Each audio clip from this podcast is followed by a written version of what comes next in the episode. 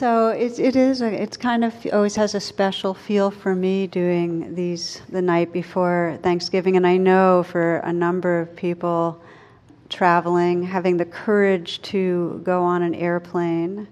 There's a sign at the airline ticket office in Copenhagen. It said, We take your bags and send them in all directions. I thought that was great. So, what I usually like to do is uh, take this evening, uh, given the, the season. It's a it's a good holiday, this Thanksgiving holiday. The spirit of um, the intention of it to give thanks, and and really explore what it means to live in a way that with a grateful heart, and with a, with a generosity of spirit, and I actually feel like it's a talk on love because those are just those are expressions of love. So it's this is a love night, not as a virtue, but it's just an, as an expression of who we are when we're fully who we are. So I'll do, as I sometimes do a, a reflection. I'll do several reflections, little kind of mini guided meditations, and um, we'll see what happens. One of the Indian teachers that's uh, you know I've very been always drawn to, he's no longer alive, Munindraji, was asked by his students, well, what is the purpose of all these practices we're doing?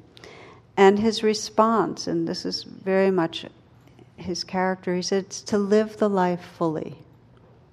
And I think that's a really beautiful way to describe it. And what I'd like to do is we talk about gratitude and generosity um, is talk about it in terms of a little bit with the breath that gratitude is just like breathing in when we're able to take in life when, we're, when there's that quality of receptivity that allows for truly breathing in and taking the nourishment from the air and from the field of this earth we live we live.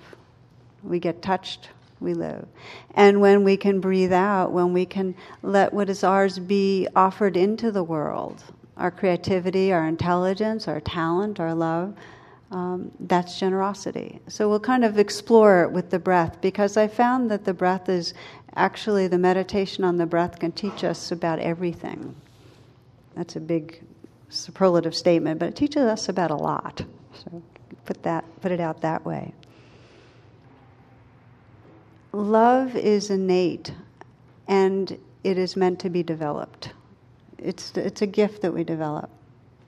It's absolutely a part of what we are, and we need to pay attention. And we find that when we cultivate love and these expressions of feeling appreciation for life and wanting to give to others, it's completely correlated with our happiness level. And, and we can kind of sense that. It's, it's pretty intuitive that when we're filled with gratitude, when we're touched, it's one of the most, most sweet feelings in the world. It's really a lovely feeling. But it's, this has also been very much studied. And there have been a lot of studies on happiness and a lot of studies on gratitude and on giving. And each one of them, when they scan the brain and somebody is in a state of uh, generosity, you know, feeling wanting to give or feeling of appreciation, that left prefrontal cortex lights up with all the correlations with happiness and positive emotions and not being caught in the limbic system's fight flight. There is happiness.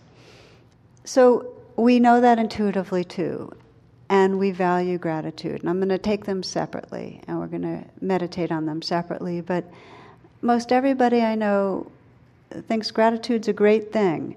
And when we're honest, and when we really investigate, what we find is that a lot of times when we're talking about gratitude, it's an idea about it. Like, that was an awfully nice thing for that person to do. I really feel grateful for that. Or, or it might be a sense of relief, like, phew, I'm glad that person didn't charge overtime. Or, you know, it's like, but it's not a, a visceral experience of gratitude. It's not um, that deep upwelling of appreciation that's very embodied when we um, sense somebody's goodness or sense of beauty or uh, gratitude or appreciation for the sense of waking up, of becoming more at home in ourselves. So it's somewhat rare. I think that's what I'm trying to say. When I explore this with people, it's somewhat rare that we have that embodied sense of gratitude, that it's that it's awake in us in that way. So the question is really how come? I mean, how come we really don't have that that much? And in a simple way, what seems true to me is that you have to be here to feel appreciation. We can't be in a virtual reality. And we have to we have to actually be connected with what's going on right here. There's a sense that now is enough. And, and I like that, that expression, that, that sense of enough, because when you ex- just investigate how many moments is there really, okay, I can just rest in this. I don't need something else. I'm not having to get somewhere else. I don't have to do something. Now is enough. Sometimes think of, okay, I, I could just die now. It's just enough, you know. You can do it without the dying, but it's, it's enough, you know. And what we get is that um, it's not our conditioning. We're very, we're kind of eager for the next thing or apprehensive about the next thing. But there's most of the time, there's a sense of I'm on my way to something else. And there's a bit of a restlessness in us uh, about it. But the point is that we're preoccupied. We're already occupied, which means you can't be grateful if you're preoccupied.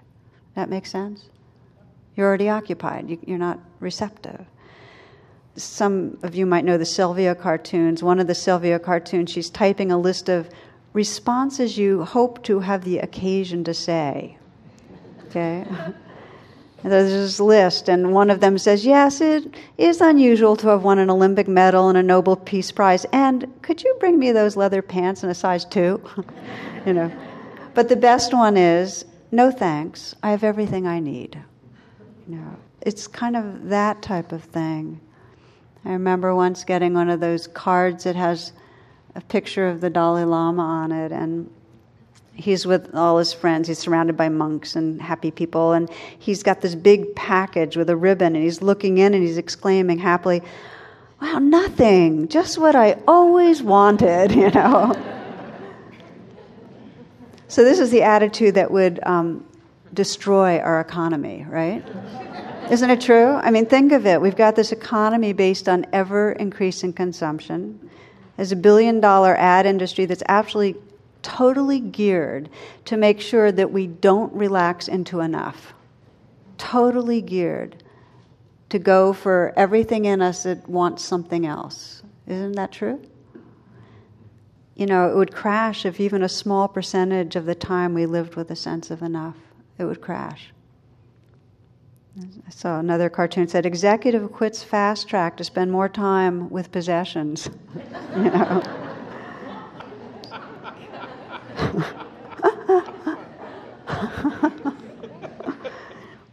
so we usually want things more or different. And a major zone that that plays out in is our close relationships. And uh, you know, when we're when we investigate um, you know, just the ratio of, in some way, feeling critique or wanting something to be changed, you know, versus gratitude. It's interesting. The ratio of, in some way, wanting to control another person so that they, you know, cooperate or are impressed with us or approve of us or do what we want, to when there's a true receptive listening, just interest, just taking in who are you, you know, just being there. Just that ratio. It's just interesting. Some of you might remember, this is one of my favorite uh, kind of stories. An old man in Phoenix calls his son in New York and says, I hate to ruin your day, but I have to tell you that your mother and I are divorcing. 45 years of misery is enough. Pop, what are you talking about? The son screams. We can't stand the sight of each other any longer, the old man says. We're sick and tired of each other, and I'm sick and tired of talking about this. So call your sister in Chicago and tell her. And he hangs up. She calls uh, Phoenix immediately and screams at the old man, You're not getting divorced. Don't you do a single thing until I get there. I'm calling my brother back and we'll both be there tomorrow. So until then, don't do a thing. Do you hear me? And she hangs up. The old man hangs up his phone and turns to his wife. Okay, he says, they're coming for Thanksgiving. and they're paying their own way.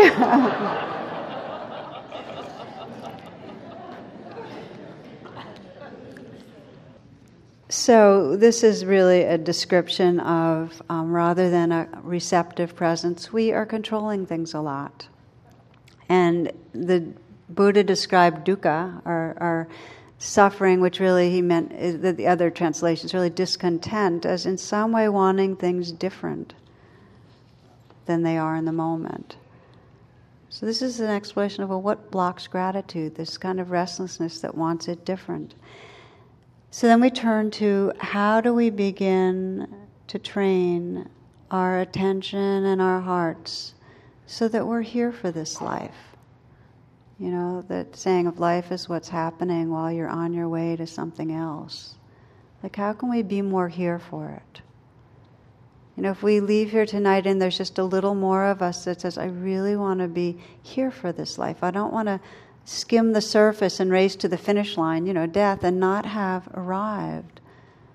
Um, because this is really a training in being in love with life, not that it's, you know, that understanding it's not a, pro- life isn't a problem to be solved, it's a, it's a mystery to be lived. How do we get here and live it? Okay. And I'm going to describe the two basic um, kind of pathways that I think of as really encompassed by this um, path of awareness. And one of them is is that training to come back and be here. I've sometimes described the wheel of awareness, where it's like these spokes that, that go out from the hub of presence, and we're always leaving these on these spokes through our thoughts and our planning and our remembering and our judging and then we're on the, the, the, we're on the rim just circling around. And how do we just keep saying come back how in this moment we say just be right here so this is the practice of mindfulness where there's a paying attention on purpose to this moment and this moment. And the basic quality of mindfulness of, of tending to what's right, happening right here is that we're not judging it. We're not in any way contriving anything. There's a simple allowing. I sometimes use the word yes. It doesn't mean we approve. When you feel some pain in your body, or you feel that clench of anxiety, or you feel restlessness or anger, it's not like you're saying yes, I approve, or I want it to keep going it's that quality of mindfulness that's really saying, okay, this is the actuality of what's here right now, letting be. There's an understanding with mindfulness that it really doesn't matter what's happening. I sometimes say what the weather is. Like if I say check in right now and ask that question, what's happening? And let's say you find that you're stirred up in some way or anxious or upset what matters and where your potential for freedom is, isn't how you're relating to it. Can there be a quality of interest? Like, like with, if you were with a friend, interest, like really interested in what's this like for you? Can there be a quality of interest? And can there be a quality of care? Because that's important. If there's not a kind of friendliness to the moment, we can't arrive back here one man on a retreat, and in his interviews, he would report, you know, afraid or restless or bored or different. You know, the, the retreat just was like this roller coaster. You know, sorrow and grief, and then joy and peace, and then anxiety. It's just up and down, and on and on. Each time, the question was, can you just be interested in what's happening and regard it with a quality of, of tenderness, of care? So he did this whole roller coaster. And at the end, when you know he described what did you get from this retreat? He said the joy was in getting real. That's part of being in love with life, just getting real, being with how it is. It's that um, description I love sometimes of that we're usually trying to climb up this ladder to get somewhere that we think is going to be really good, and what the difference between that and just turning around and embracing this world with all its beauty and messiness and confusion and uh, sweetness. It's an, it's an embrace. It's like the difference between trying to move towards perfection, but instead moving towards wholeness. So I'm just speaking a bit about this first pathway of arriving here so we can really open to our life. And maybe take a moment, even together. We'll just um, practice for a moment this first pathway of a kind of open hearted presence.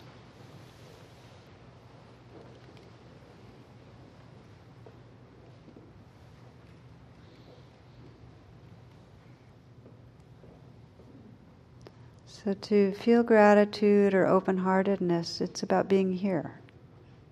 We can't appreciate this life unless we're here for it. So, our first attentional training, if you will, is this simplicity of just inviting ourselves to be right here.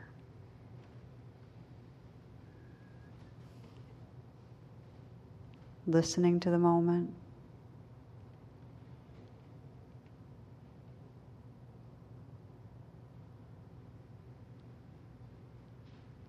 And see if you can, with the same receptivity of listening, just feel the moment. Truly letting be.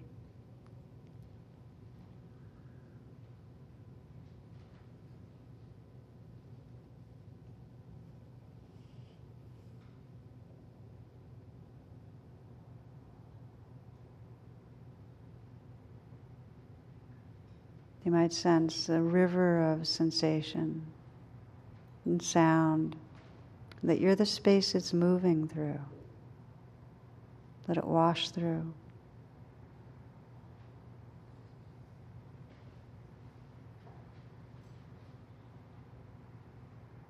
With interest, care,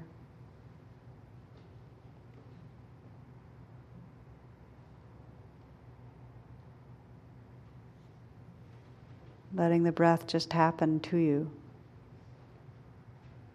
Receiving the sensations of the breath in awareness.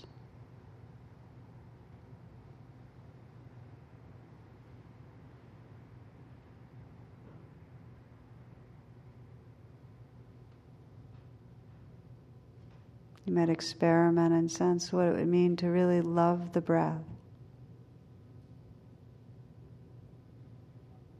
that kind of a intimate, careful, close in attention.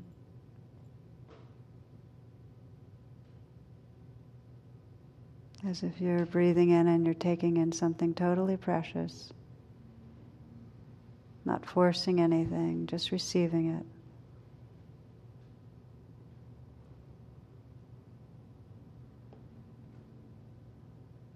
And with the breathing out, letting go, it's almost a delicate breeze of an out breath.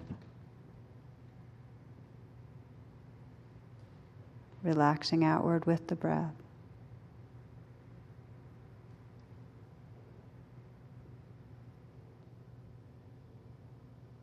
As if your heart and your being, your whole world could be just riding this inflow and outflow.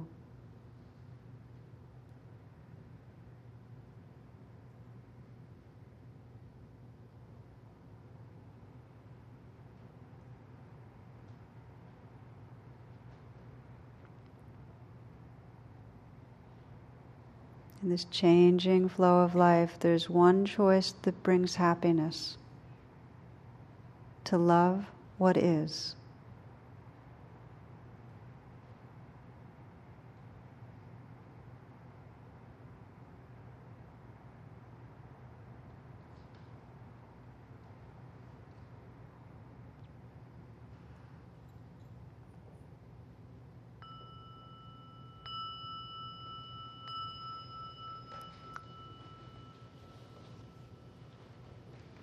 So, this first pathway to arriving here and being available to this life is what we practice each week. And this is a, a, mindful presence, a coming back and a being here and an opening to the moment to moment experience. The second pathway to name is where we actually intentionally reflect on what we love, what we appreciate, what we might habitually overlook. And, and the Buddha taught in a very straightforward way, and I think this is just really clean that whatever you frequently dwell on, to that the mind will be inclined. Okay, so if you complete, if you frequently dwell on, you know, something that might be going wrong in the future or something that's wrong with you, the mind's going to get more and more inclined like that. The mind's very plastic. In science, it's more described this way: that neurons that fire together wire together.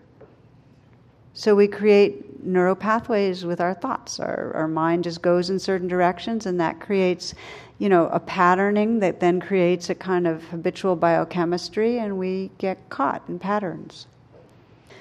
One of the patterns that we get caught in is anticipating that something's going to be wrong, looking for what's wrong, thinking something's wrong with us. And just we just get caught in that one. And you know it comes it's it's part of our evolutionary inheritance that we had to be very vigilant to survive but we've kind of taken it way out of bounds. So you might even reflect for a moment. Just um, try this out. Next reflection here. Just to pause and close your eyes and feel yourself here with your breath again short reflection. Just bring to mind someone that you care about, someone that you're, you see frequently and that you care about.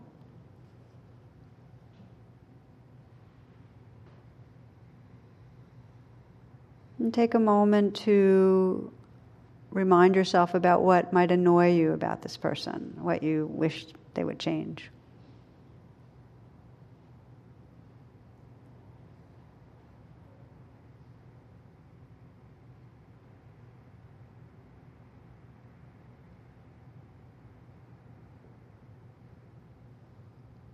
Give yourself a good go at that one. Just let yourself notice that. It's not it's usually not hard.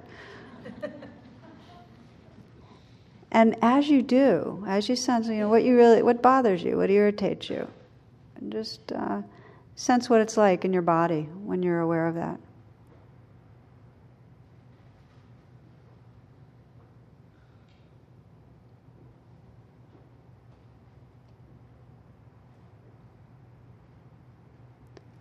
And then uh, switch your attention to what you really appreciate about this person.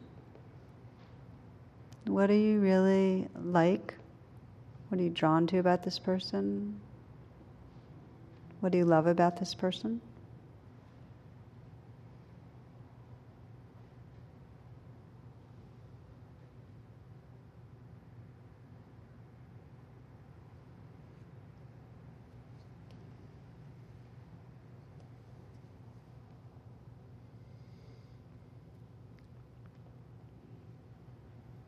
And then let them both be there. Just sense the sense the imperfection and where you have some reactivity to this person and the goodness and just sense in a whole way. This is a larger reality than when we fixate on one thing or pay attention to just one thing.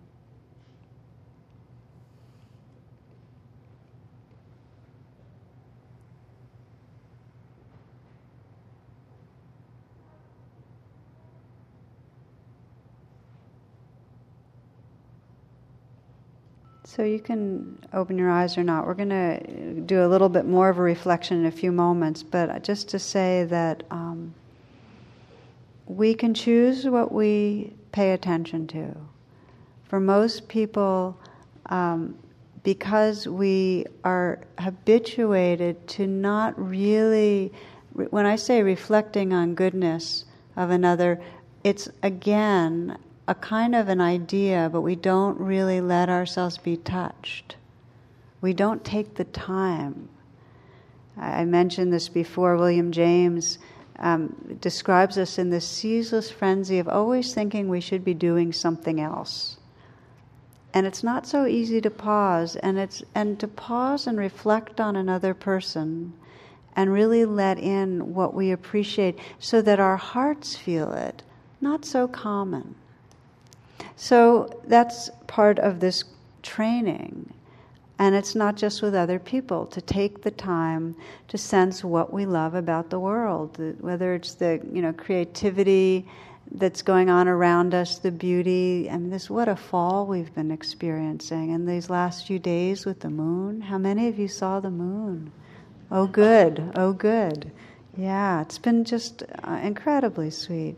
Just to sense the, whether it's music or the night skies I mentioned, just the mystery of this life. There's there's something about taking the time to appreciate, so that if you go outside and you go for a walk into its wonderful natural setting, that there's some sense of this sanctuary that you're entering, and really pausing, and pausing many times to touch something that we don't often touch, which is wonder, which is gratitude.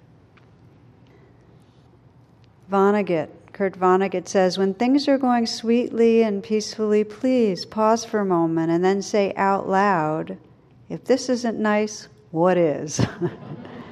you know?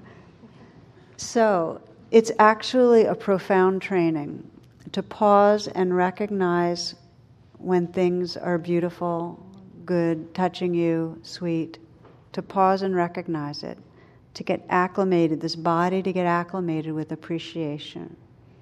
Again, a reflection for you, if you will, just to close your eyes.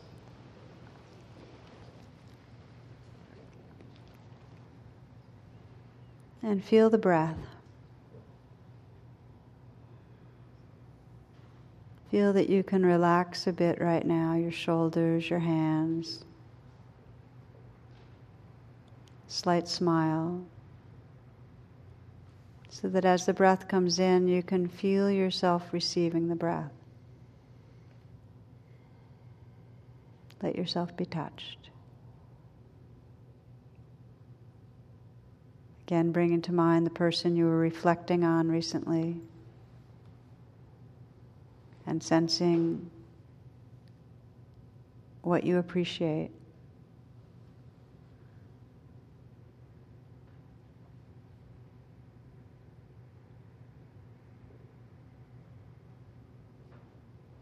And just the way you let the breath in, sense that you can just let yourself be touched by that goodness.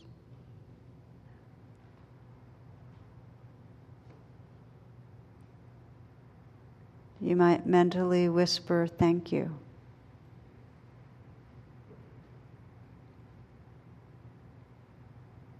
Thank you for being. Thank you for being in my life. And just notice what it's like to be pausing and appreciating. Thank you, thank you.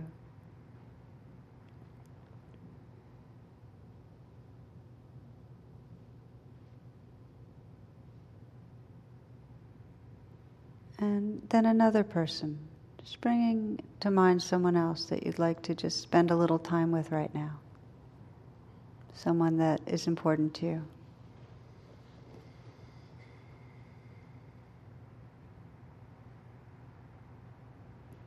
And you might sense what you appreciate. It might be the way this person shows his or her love to you. You might see that person's eyes and the way they look when they're loving or when they're happy.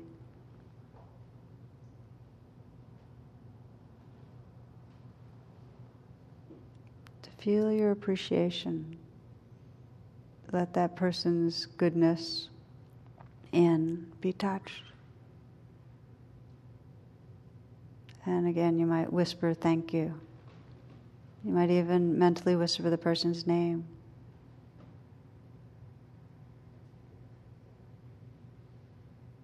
Thank you, thank you.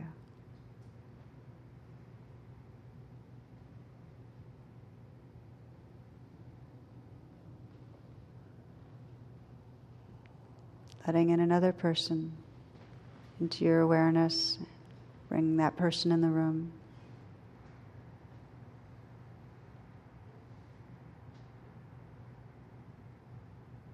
Seeing the light in that person's eyes and the goodness, the way that person expresses their love or their happiness.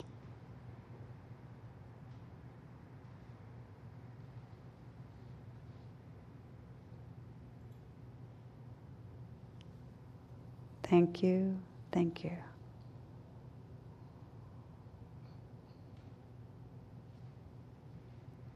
And then the natural world, the world around you, sense what you appreciate.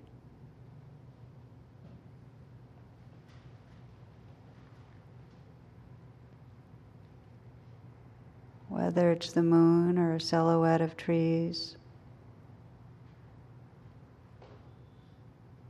Listening to Mozart, fire. Sense that thank you, that some way that your heart is bowing in appreciation.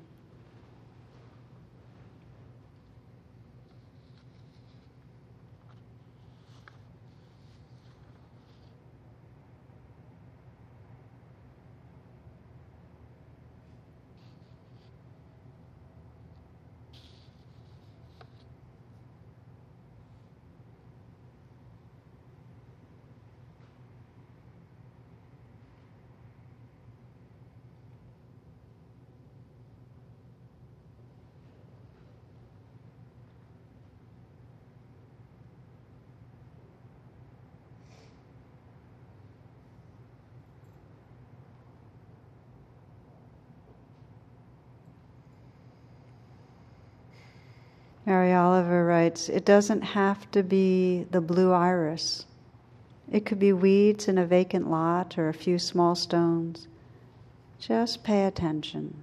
Then patch a few words together and don't try to make them elaborate. This isn't a contest, but a doorway into thanks. A doorway into thanks. Just pay attention and sense the sweetness of appreciating.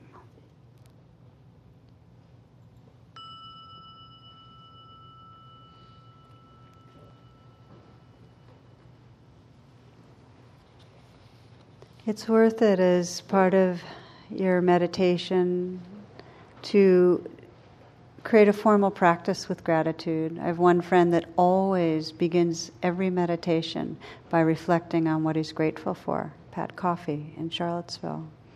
And I know many people that have gratitude buddies where they every day are committed to sending an email that just says three things they're grateful for that day.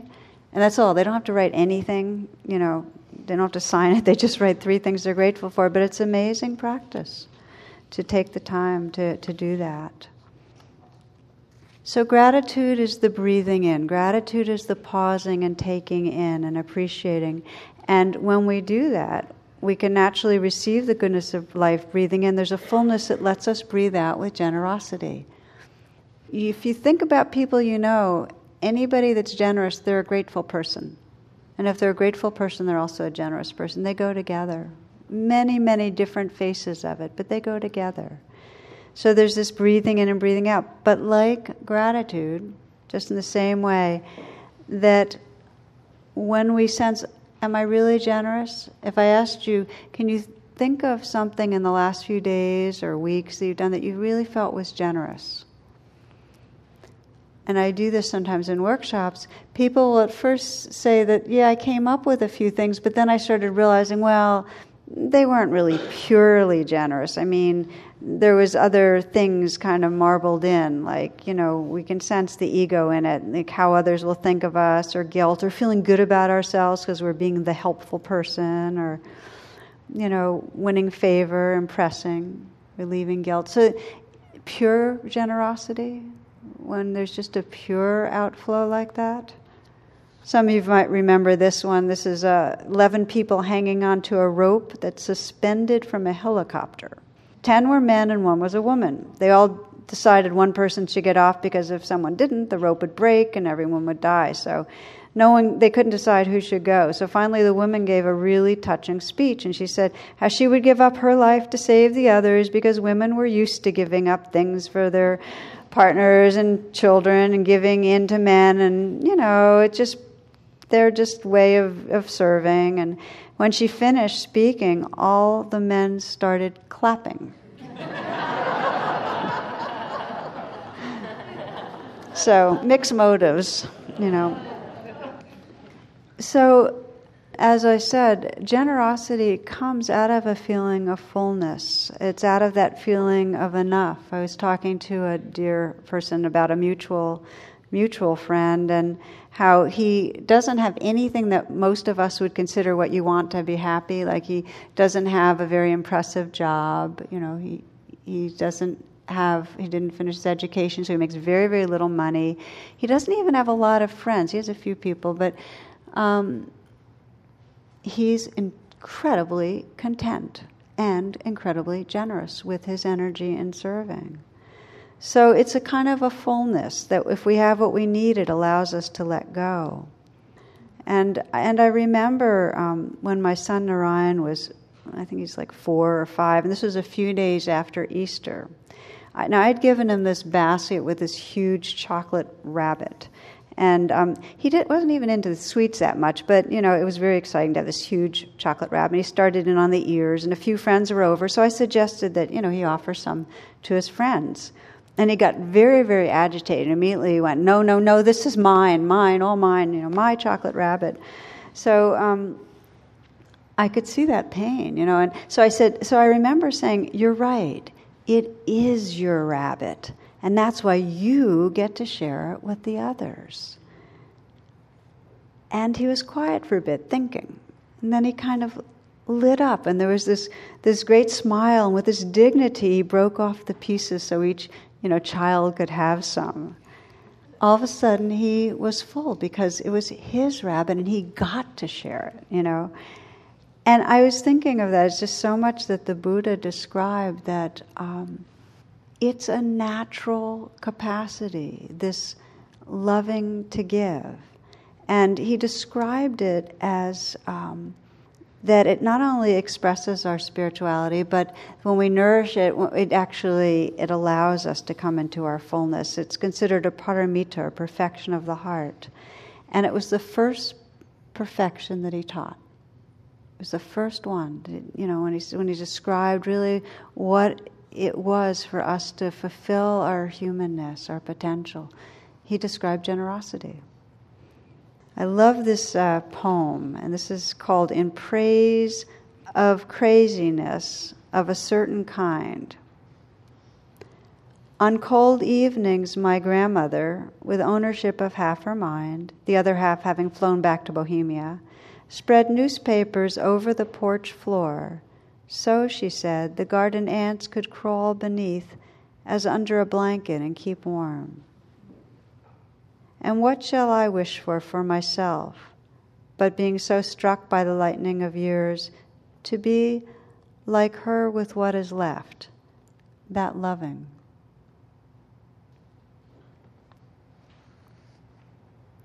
It's intrinsic.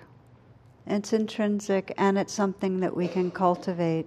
There's a way in which, if we have the intention to give, and I, I have this kind of game I play with myself that if I have the thought to give something or do something helpful, that I, I know how I can second guess it and start thinking, do I have time? Can I afford? And so on. If I have that thought, you know, unless it's a totally bizarre one, I act on it. It's just a practice, just to go ahead and go for it.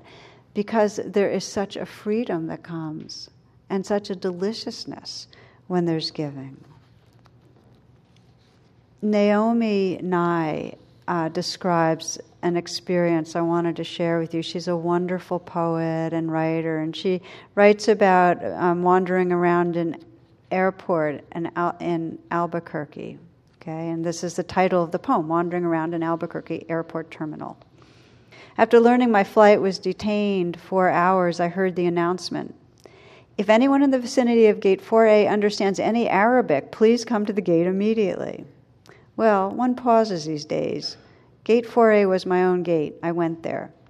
An older woman in full traditional Palestinian dress, just like my grandma wore, was crumpled to the floor, wailing loudly.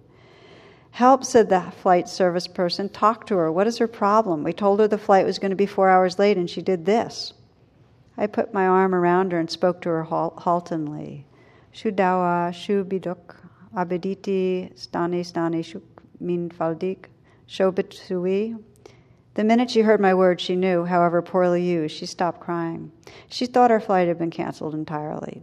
She needed to be in El Paso for some major medical treatment the following day. I said, No, no, we're fine. You'll get there, just late. Who's picking you up? Let's call him and tell him.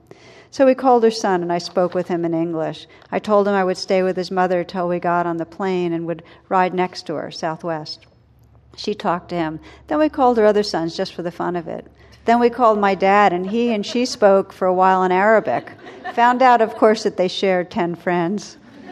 Then I thought, just for the heck of it, why not call some Palestinian poets I know and let them chat with her? this all took up about two hours. She was laughing a lot by then, telling about her life, answering questions. She had put a sack of homemade mamoul cookies, little powdered sugar, crumbly mounds stuffed with dates and nuts, out of her bag. She pulled them out of her bag and was offering them to all the women at the gate. To my amazement, not a single woman declined, not one. It was like a sacrament. The traveler from Argentina, the traveler from California, lovely woman from Laredo, we were all covered with the same powdered sugar and smiling. There are no better cookies. And then the airline broke out free beverages from huge coolers, non alcoholic, and the two little girls for our flight, one African American, one Mexican American, ran around serving us all apple juice and lemonade and they were covered with powdered sugar too. And I noticed my new best friend, by now we were holding hands, had a potted plant poking out of her bag, some medicinal thing with green furry leaves. Such an old country traveling tradition always carry a plant, always stay rooted to somewhere. And I looked around at that gate of late and weary ones and thought, this is the way a life could be. What if we can all just pause? What if we can all pay attention? What, what a world of connected beings we could be.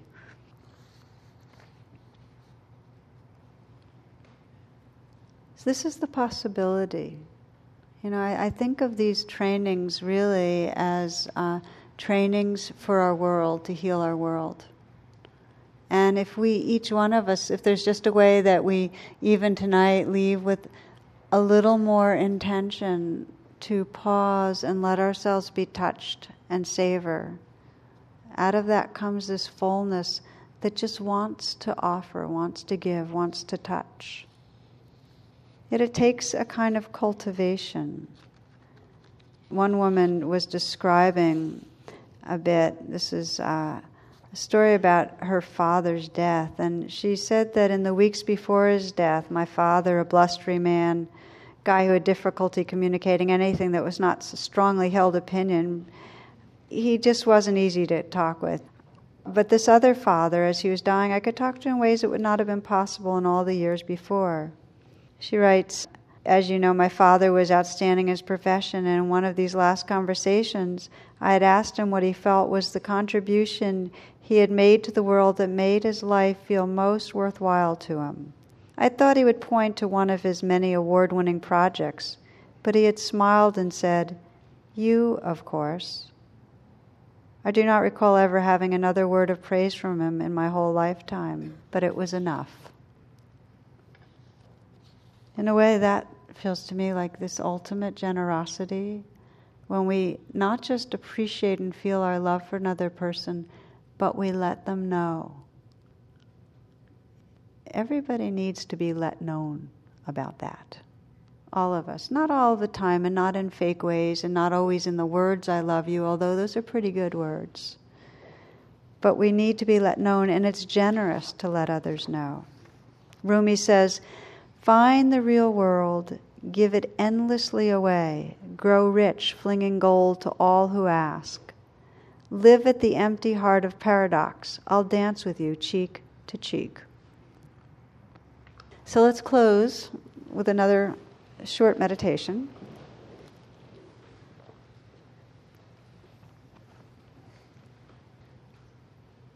mention these two pathways, and the first is just arriving here, to be here for this life. All gratitude, all generosity, all love comes from that. So let your breath help collect you into this moment. Sense how much you can relax with the in breath. and relax with the out breath.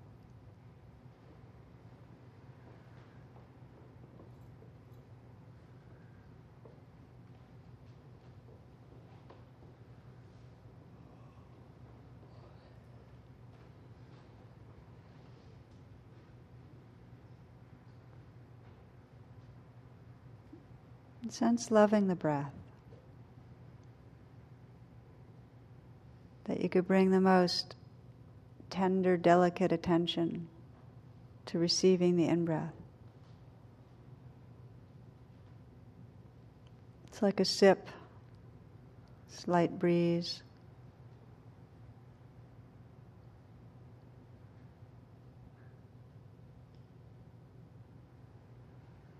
Feel how much you can, with the out breath, let your heart and your being release outward.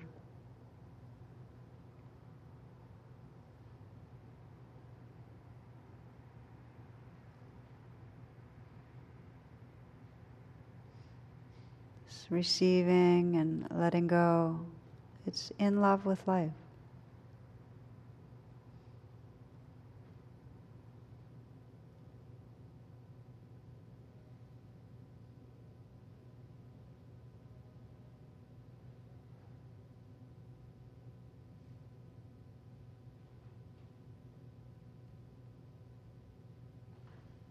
Just sense in this moment what you feel grateful for what you appreciate.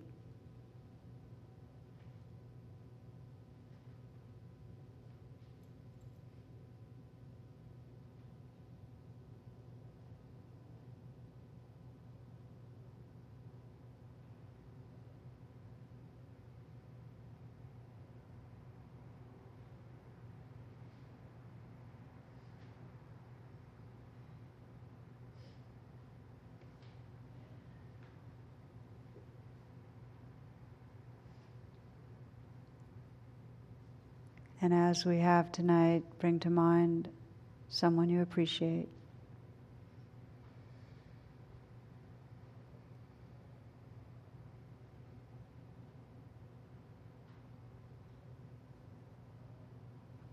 And imagine letting them know with a full presence. Imagine both of you very present in some way expre- expressing your appreciation for them. And imagine them being touched by your expression.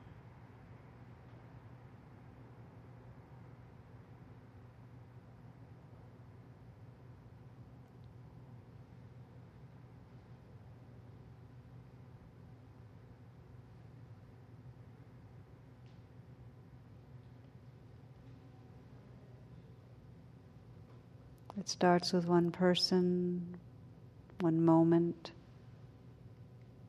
and can become a way of living our lives. We'll close with Annie Dillard, who says, Each day is a God, and holiness holds forth in time. I worship each God, I praise each day, splintered down and wrapped in time like a husk, a husk of many colors spreading at dawn fast over the mountain split. Every day is a God, each day is a God, and holiness holds forth in time. I worship each God, I praise each day, splintered down and wrapped in time like a husk, a husk of many colors spreading at dawn, fast over the mountain split.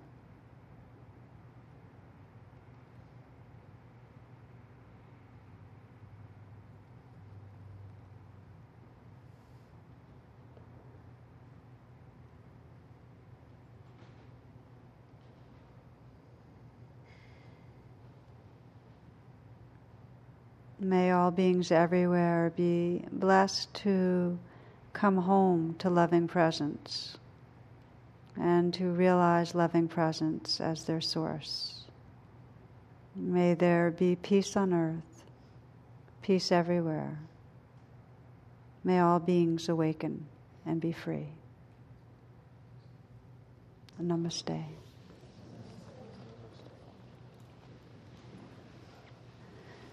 So, I want to express my thanks and gratitude to each of you for being here and being willing to explore and come into presence, and um, wish you many blessings on Thanksgiving Day. So, thank you. Be well.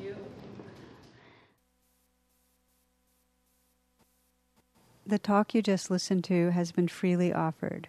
If you'd like to make a donation, learn more about my schedule or about programs offered by the Insight Meditation Community of Washington, please visit either my website, which is tarabrach.com, or IMCW's site, which is imcw.org.